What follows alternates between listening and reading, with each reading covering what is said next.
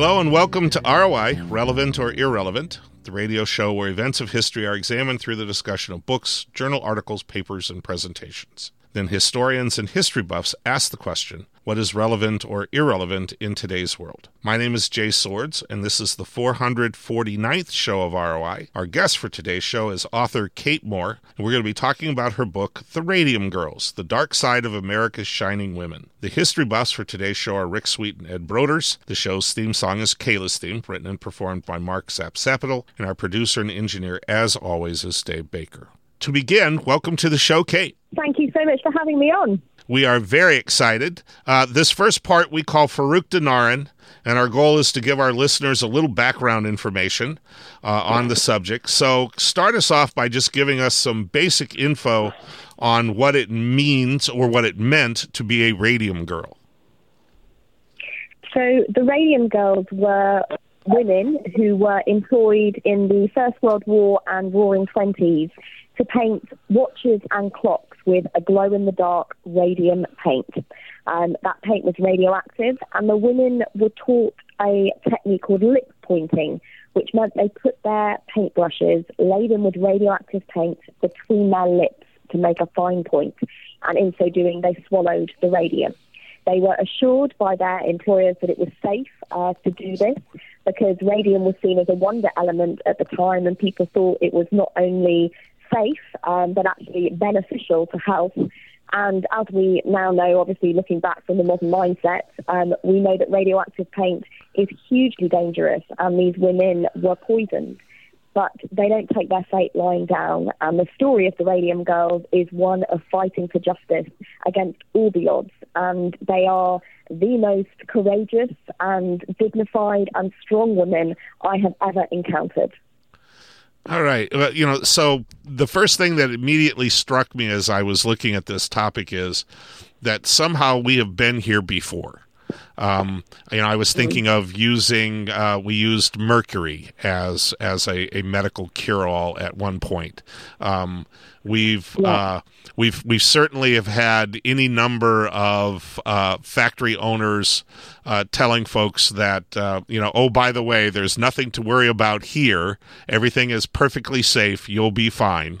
Um, so. Yeah my I guess my, my first question is for these women in these factories, how did this progress? I mean, how long did it take for them to start to realize that maybe things weren't quite what they have been told?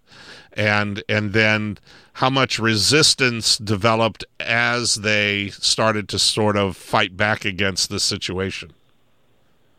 Yeah, well, one of the most insidious things about radium poisoning in particular is the time that it takes to show any symptoms of itself at all. It takes years.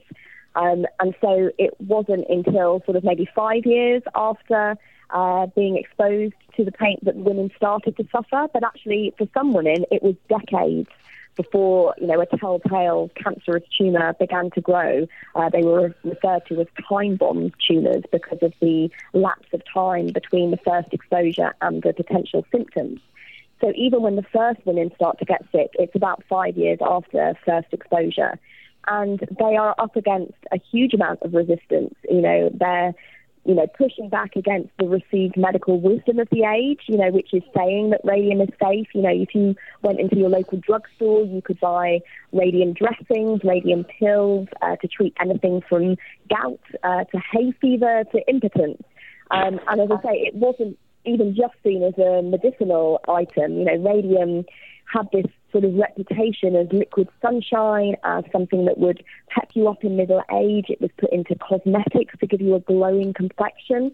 Um, so the women were pushing back, you know, as I say, not only against the received medical wisdom of the age, but against this huge wall of public received wisdom and against these companies that were making money from all these products. And of course, the companies didn't want these lucrative industries to come crashing down. And so they did everything in their power to try to silence these women, to suppress the truth, and to try to make sure that the women never saw justice at all. Well, and and at least here in the in the states, you're also working against. This is sort of a time of great volatility in terms of workers unionizing and trying to work for for union or for workers' rights. Um, you know, so w- was that also part of this? Were were these women attempting to create unions or attempting to organize in one fashion or another, and and having to fight that battle as well? Yeah, in in in different ways. I wouldn't say they were attempting to uni- unionize in a sort of traditional sense. They were assisted uh, by organisations like the Consumers League, uh, which worked to improve the working conditions uh, of women and children across the United States. Um, the women themselves weren't unionizing, but because of the way it affected them and because this was a job initially that was seen as an incredibly lucrative profession. You know, the girls thought they were lucky to work there because it was a glamorous substance and it was an artistic job and it was it paid very well. So this is a, a you know a really tragic situation actually where when the women are initially getting employed, they think they're blessed. They promote vacancies to their cousins, sisters, friends, you know, those closest to them. And so when the women start to get sick, it's not so much that they're unionizing, it's that they're talking to their sisters, their friends about these strange symptoms that they're suffering. And it's the women initially who realize, as Katherine Schaub, one of the key radium girls I write about in my book, she said, there's something going on about this thing. And it's the women initially who decide to band together, you know, based on these friendships that existed even before they worked together. Um, and they do fight back as a group. So there is partly that going on, um, definitely. Um, so also kind of percolating at this time is um, a, a, women's prohibition, uh, a prohibition mu- uh, movement um, for alcohol that is driven very strongly by women. Um, we also have uh, women's suffrage issues that are percolating up at, at this mm-hmm. point. Um, so I'm wondering how much did being a woman affect the way this situation played out? Well, I, I think there were sort of two sides to the sort of gender coin in a way. I think on the one hand, their gender meant that uh, the company saw them as expendable. I think it meant that doctors dismissed the women when they reported these symptoms. You know, they were described as hysteric. You know, the fact that they were trying to attribute their poisoning to this wonder element. You know, they, they were initially dismissed and sort of seen as these hysteric women just sort of, you know, making it up. It's all in their head and so on and so forth. But the other side was that as the women started to try to get, um, you know, public support for their cause, I think their gender actually helped them then because there were lots of photographs of these women. Um, journalists wrote very sympathetic pieces, you know, um, declaring how awful it was and how tragic it was that these women were losing their beauty, uh, that you know, women couldn't be mothers and wives um, to those people that they were going to have to leave behind when they died. You know, a lot of the women were crippled by their symptoms, so they couldn't be the mothers that they wanted to be. And all of that was part of, you know, what journalists wrote about, and that really helped to win the women a lot of public support as well.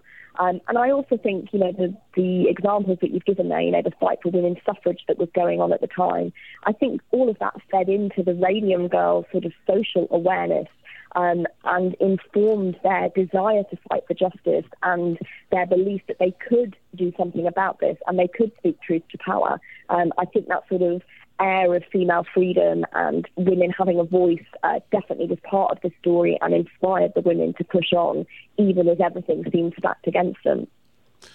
Okay, um, I'm going to give a spoiler alert here uh, for our our listeners, but how does this thing? It feels to me like we need to know how things kind of ended before we get to our next segment. So this is going to be the last question. How does this end up? What what ends up happening as as an end result of of this work? Well, ultimately, uh, the women do prevail. It takes a long time. It, you know, fighting for justice, as, as anyone will know, can take decades of time. But the women do ultimately win uh, a legal judgment against the companies. Um, it is proven medically, scientifically that radium did hurt them and that radium poisoning will result if you ingest radium, which, as I say, at the time the women started their journeys, but, you know, the opposite was seen as true.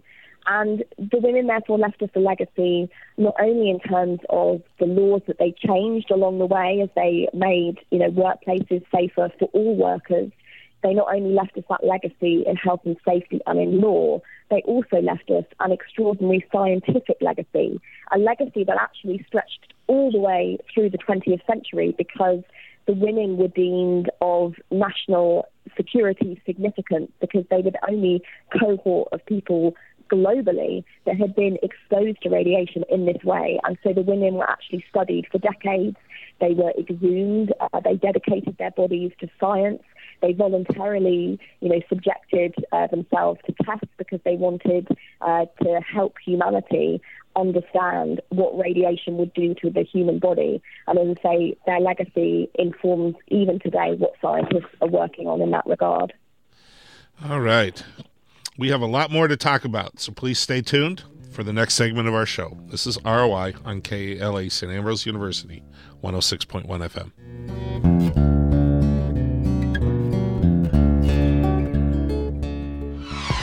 The KALA website is your one stop spot to find out more about your favorite radio station. Submit a public service announcement, catch up on news about KALA, and listening to any of our three stations 885, 1061, or The Stinger is just a click away. Visit KALAFM.org. That's KALAFM.org.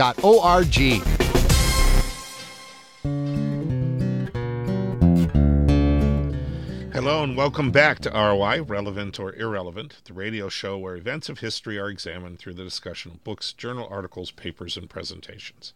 Then historians and history buffs ask the question what is relevant or irrelevant in today's world? My name is Jay Swords, and this is the second segment of the show referred to as the kitchen table. Our guest for today is author Kate Moore, and we're talking about her book, The Radium Girls The Dark Story of America's Shining Women. Our history buffs for today's show are Rick Sweet and Ed Broders. And Rick, as the scientist of the group, why don't you start us off? Kate, uh, when did scientists, uh, the scientific community, learn that uh, and know that radioactive uh, elements like radium were harmful to human health? Well, I mean, that's really the sort of million dollar question in this case. The honest answer is that from the turn of the century, they knew that radium was dangerous um, because a scientist, my book actually opens with a prologue um, of a scientist carrying a vial of radium in his uh, waistcoat pocket, and he receives a radiation burn from it. So they knew very early on that it could destroy human tissue and flesh. And the fact that the companies knew this too can be seen in the fact that in the laboratories next door to the radium dial painting studio, where the women are putting the brushes in their mouths, the lab workers are issued with safety equipment. They're given lead aprons to wear. They wield ivory tipped tongs so they don't handle the radium directly. So they knew very early on that it was dangerous, but they thought a large amount is what would kill someone, destroy their eyesight, destroy, you know, the flesh. And they thought a small amount was safe. And the other thing that sort of fed into all of this was the discovery that in destroying human flesh, it could destroy cancerous tumours. So it therefore sort of had this reputation as a lifesaver, uh, you know, and it's still used today to treat cancer. You know, it has remarkable results in that regard. And so people thought, well, if it's saving lives, it must be a healthful, you know, substance, and therefore it started to be exploited in the ways that I previously described. You know, these you know these sort of medicinal properties, these dressings, these pills, this reputation as something that could you know benefit health. All of that is where it came from. Okay, Ed. Um, yes, Kate, can you tell us um, how long was radium used um, for the purpose of illuminating um, clock faces and you know uh, watches, etc. Uh, was there a different material introduced, or was the process changed? Um, it was continued uh, to be used for a lot longer than you might expect. Actually, it was the sort of 1960s, 1970s when it fell out of use. Thanks to the Radium Girls, you know, the Radium Girls that I write about from the First World War and the Roaring Twenties, thanks to their bravery in speaking out about what was happening to them, and you know, the scientists finally listening to them and realizing what was going on, the safety standards were changed and were put, you know, protections were put in place, things like glass hoods, uh, the women obviously not lip pointing, so on and so forth. And so companies were instructed to treat it in a different way, but actually it was in use uh, for decades after the time period that I first write about in the book. And did the process get mechanized, or were the workers just, it was still handwork, but just with greater levels of protection? It was um, still handwork, but with greater levels of protection. And it's interesting because I've been contacted uh, by people, you know, having written the book, um, telling me about people, you know, relatives that they know who did this job, you know, after the time period in which I'm writing. And shockingly, many of them said that even though, you know, the safety standards were changed, actually lip pointing still did take place. Um, and many of these workers still suffered, even though the safety standards were there. Uh, they weren't sufficient ultimately. And as I write in the epilogue of my book, you know, safety standards will only keep you safe as well if the companies that you work for use them. And of course, uh, that is not always the case, even if laws are put in place, even if the safety practices are altered, companies don't always do what they're supposed to. Kate, I'm interested in getting a, a, better sense of who uh, the Radium Girls are. Can you introduce us, so to mm. speak, to some of the the major people who were involved here and what they were like? Absolutely, it would be my pleasure and privilege to do that. And I have to say, you know, my passion for this story is about the individual Radium Girls. You know, that's who the book is about. That's what drove me to write it because I wanted to commemorate these individual women. So I can introduce you, for example, to Grace Fryer. She was 18 when she started working in the dial painting studio. She was a brilliant young woman. She actually had a job that paid about the same as dial painting when she joined the studio. Uh, and dial painters were in the top 5% of female wage earners nationally. Uh, so Grace was a super smart cookie. Uh, but she left to join the studio because uh, she wanted to do her bit for the war effort. Um, a lot of the women, you know, in the First World War and also in the Second World War later were motivated by patriotic reasons, wanting, you know, to do their bit for their country. Um, Grace was the daughter of a union man. She was political herself. Uh, you know, she spoke in her interviews about getting off her sick bed to go and vote once women had the vote. Um, and she was a very driven person. Uh, she, after leaving the dial painting studio, rose to become the head of her department in a bank. Um, so this is the kind of woman that she was, and it's Grace Fryer who leads the New Jersey women in their fight for justice, and was the person that even though they got you know every legal knockback that they could, they couldn't find a lawyer to take the case. Every lawyer said the statute of limitations has expired. You you know haven't got a hope in hell. Um, Grace Fryer was the one that kept fighting, kept looking for a lawyer, and ultimately did find someone, a young lawyer called Raymond Berry, uh, who was willing to take the case. Um, the other Radium girl I just want to mention briefly is a woman called Catherine Wolfe Donohue.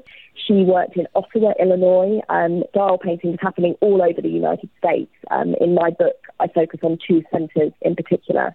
And Catherine Wolfe was quite different from Grace Fryer, really. She was a shy woman, softly spoken, incredibly devout, very religious, a family woman. You know, she married uh, a man called Tom Donohue, a little bit older than her. They have two children together, Tommy and Mary Jane. And all Catherine wants to do is to be with her family. But she finds herself at the heart of this fight for justice, for workers' rights, for compensation, driven by the loss of her fellow workers who had succumbed to their radiation poisoning, driven to fight on to try to get some money for her family because they've been, you know, bankrupted by her medical bills. And Catherine Wolfe is extraordinary because she's so sick by the time her case comes to trial that she actually collapses in court. And, you know, the doctors say it could be fatal for you to continue. But Catherine insists that she wants to, and the court actually goes to her house And she literally gives evidence on her deathbed because she's so determined to hold these companies to account. Um, and they're just two of the women that I write about in my book, The Radium Girls. Okay, Rick. Yeah, Kate. The uh, you mentioned uh, Catherine succumbed. What was the mortality percentage? Uh, uh, you know, the the shortest term and the longest term of the uh, radium girls living due to their uh, radiation poisoning. Yeah, that's a really interesting question. Actually, one of the most surprising things for me as I researched my book was learning that not all the radium girls died. They didn't all die young. They didn't all officially die from their radiation poisoning. Um, many of them did succumb young, but actually there was, you know, as you would expect, really, um, people responded biologically differently to the radiation poisoning. It obviously varied on their unique biological makeup in the same way that different people getting COVID 19 will respond physically in different ways. It depended on how long they worked at the studio, it depended how often they lip pointed the brush, and it depended also on their age when they were dial painting. A lot of the very young teenagers who were working in the studios died young, but many of the older women actually survived for decades. Um, and, you know, I, you know, write about women who live into their 80s. Now, it's not to say they weren't affected by their poisoning. You know, one woman in particular that I'm thinking of um, actually had to have her arm amputated because she had a cancerous tumour in her elbow and they had to amputate the arm, but it saved her life. Um, I can't give you a, an exact percentage. Um, they, I, I don't recall ever reading in the research files that they ever officially said this is the survival rate, this is, you know, how long people lived. Um, but there's that variation. So some women die very young, others would live for decades, but they might be crippled, they might uh, be, you know, have amputations, they might suffer um, amputations or anemia, or um, you know, one woman was bedridden for 50 years, but she lived. Um, so there's all these different uh, ways in which the women's bodies reacted physically to what was going on inside them. Okay, Ed. Yeah, Kate. Um, this this uh, started during World War One, and um, this particular job was there a reason that women were hired for this? I mean, were all the men gone out to, gone off to war, or was there something that you know women were perceived to have a lighter touch and better at fine work and that sort of thing? I, I, I think yeah, I think you pretty much answered your own question there. I, I think it was it was very uh, delicate handiwork. Um, women, I think, traditionally perhaps have been um, employed in the sort of factories, you know, painting vases and so on. A lot of the original workers were hired from that resource. But ultimately, you know, the women were painting numbers that were sometimes a single millimetre in width. And yes, their sort of smaller hands, their attention to detail, all of it lent itself um, to successful employment in the studio. And they could be hired probably significantly cheaper than men anyway. I, I think that probably played a, a, big part in it as well, yeah. All right, uh, Kate, I'm curious. No activity like this happens within a vacuum. Um, so, mm. who are the people outside of the girls themselves who are instrumental in supporting? You've already talked about, you know, the the lawyer who ultimately agrees to to take the case. Are there other folks like mm. that that we need to know about as part of this? Absolutely. I mean, I, I've mentioned a couple of people. You know, the women were supported by other women. So uh, there was a, a woman called Katherine Wiley, the executive secretary of the Consumers League. You know, she really fought for changes in the law and to support the women and to, you know, stress to people in the Department of Labour that there, there was an issue here. You know, that it was all being all the investigations were being shut down and, you know, business was being given the benefit of the doubt or, know, business was the one that had a voice in whether the studios were running, you know, that sort of thing. Katherine Wiley took her concerns right to the top um, and was fearless in, you know, fighting for the women to be heard and, and for action to be taken. Uh, you know, saying this is a tragedy that's happening, this is a workplace issue, mm-hmm. and we need to, to tackle it. Um, other people who were instrumental, a doctor called Dr. Harrison Martland. He was the one who officially diagnosed the radiation poisoning and who, you know, essentially discovered what was happening to the Radium girls, and he is now famous uh, for that. So uh, lots of people, you know, contributed to their journey and uh, to what happened to them, you know, having a, a um, you know, making that, that point for them and really figuring out what was going on. Okay, Rick. Yes, Kate. Uh, in the same token, uh, Jay asked who were instrumental in helping the Radium Girls.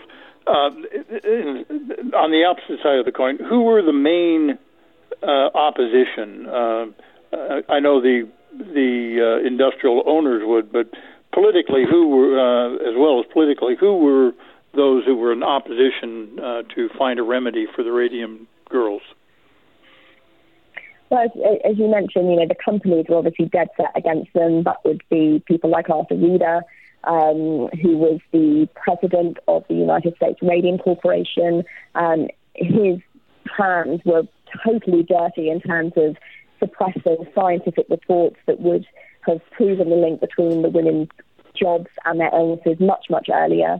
Um, people like Mr. Reed, who was the you know supervisor in the Ottawa studio, um, who told the women that you know the radium would put rosy cheeks on them and that it was safe, there was nothing to worry about, um, and you know also the lawyers, the doctors who are working for the companies, you know publishing uh, you know scientific reports that say it, it must be a viral infection in a single studio when actually they had evidence that this was impacting on studios, not just locally, but also nationally.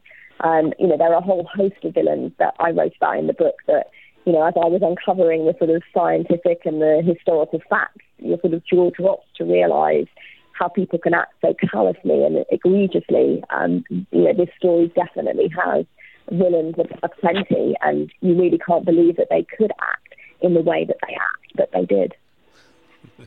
Yeah, Ed.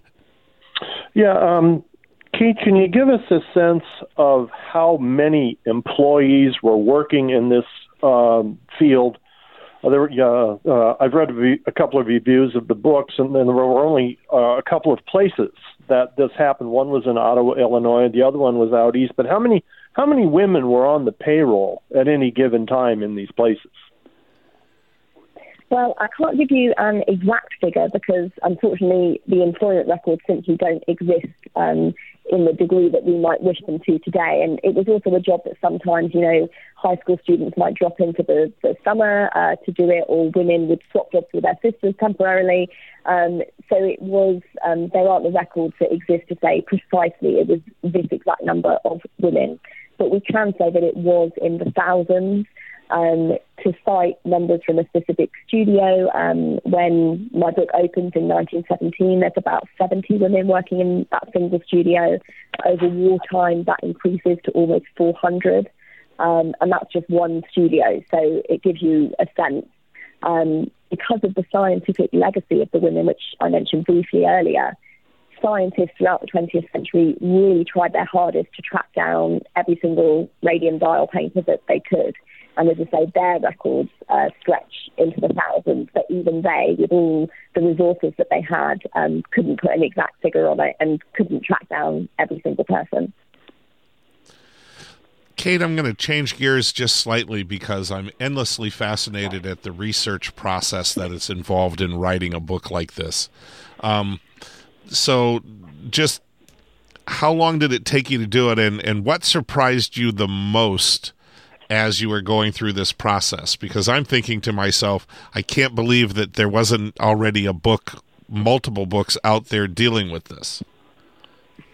Yeah, there were books, um, and uh, I found them very helpful in, in my research, but they were very dry academic books. So there was a book on their legal legacy um, about industrial health reform in that particular time period. And there was also a book about the science of, of radium and all the different products that you could get and where it comes from and, and that sort of thing. What struck me as I was researching, um, and I'll just briefly explain how I came to the story, which was I directed a play about the women, and because I wanted my theatre production to be authentic, I really dug deep into you know this story. So I read those other books that I mentioned, and I was just stunned that the book I wanted to read as someone interested in these women as people, as humans, as individuals.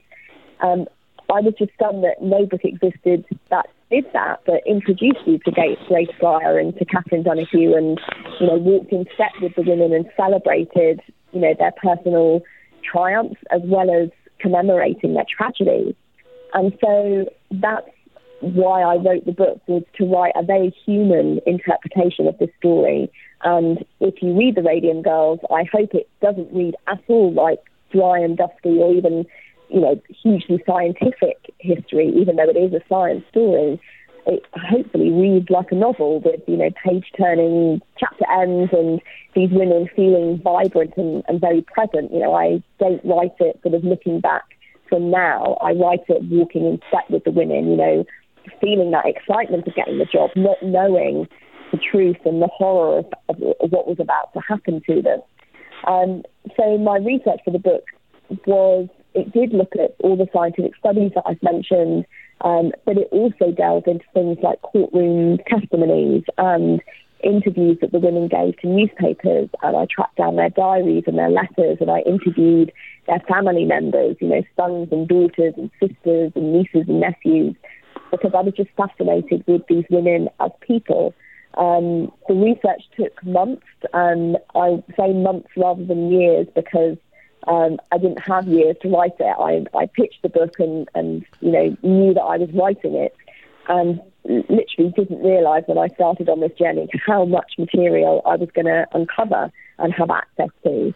Um, and having realised that, I got an extension from my publisher, but it wasn't enough to sort of allow me to luxuriate in all the material I uncovered. So it was one of those situations where I had to work seven days a week and, you know, literally 20 hours a day um, to get through it all. And so in some ways it was, even though it was horrendous in terms of uh, life and being awake and, and, you know, tiredness and all of that sort of thing, it was also so immersive. You know, I lived and breathed and dreamed the Radium Girls for all the many months that I was working on it.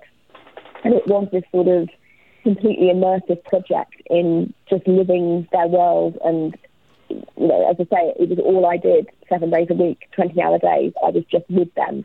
And I wrote the book with pictures of them, you know, around my desk, locking eyes with them as I was writing about what they were doing and going through and everything that they went through on their journey. And so all of that sort of fed into me being able to work quickly on it because it was so immersive.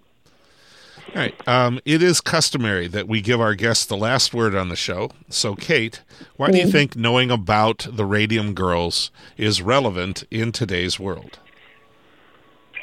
It's absolutely relevant. And actually, I think you struck a really timely chord when you mentioned earlier about I've heard this story before, you know, didn't this happen with mercury poisoning and so on?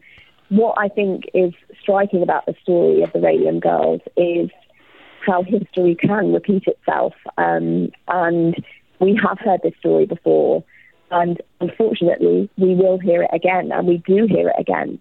So it's absolutely still relevant today because companies will still get away with what they want to get away with.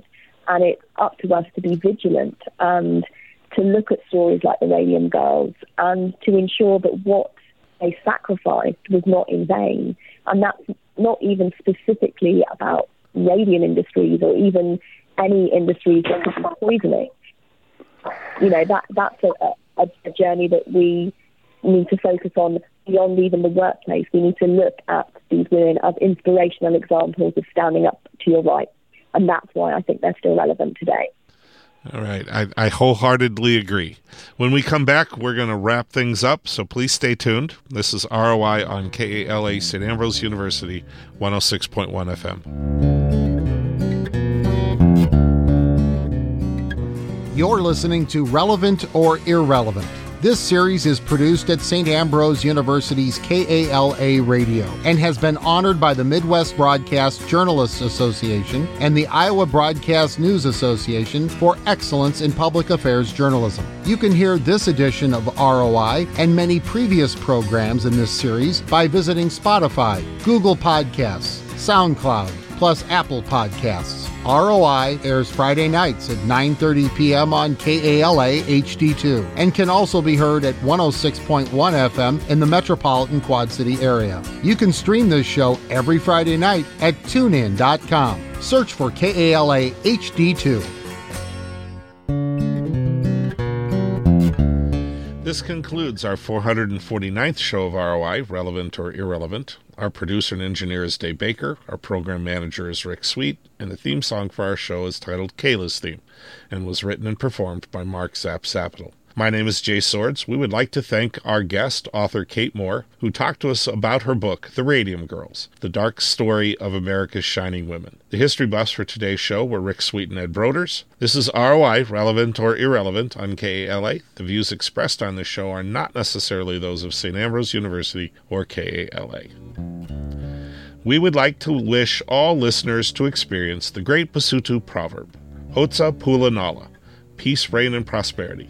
And remember, historians are horrible fortune tellers. Good night.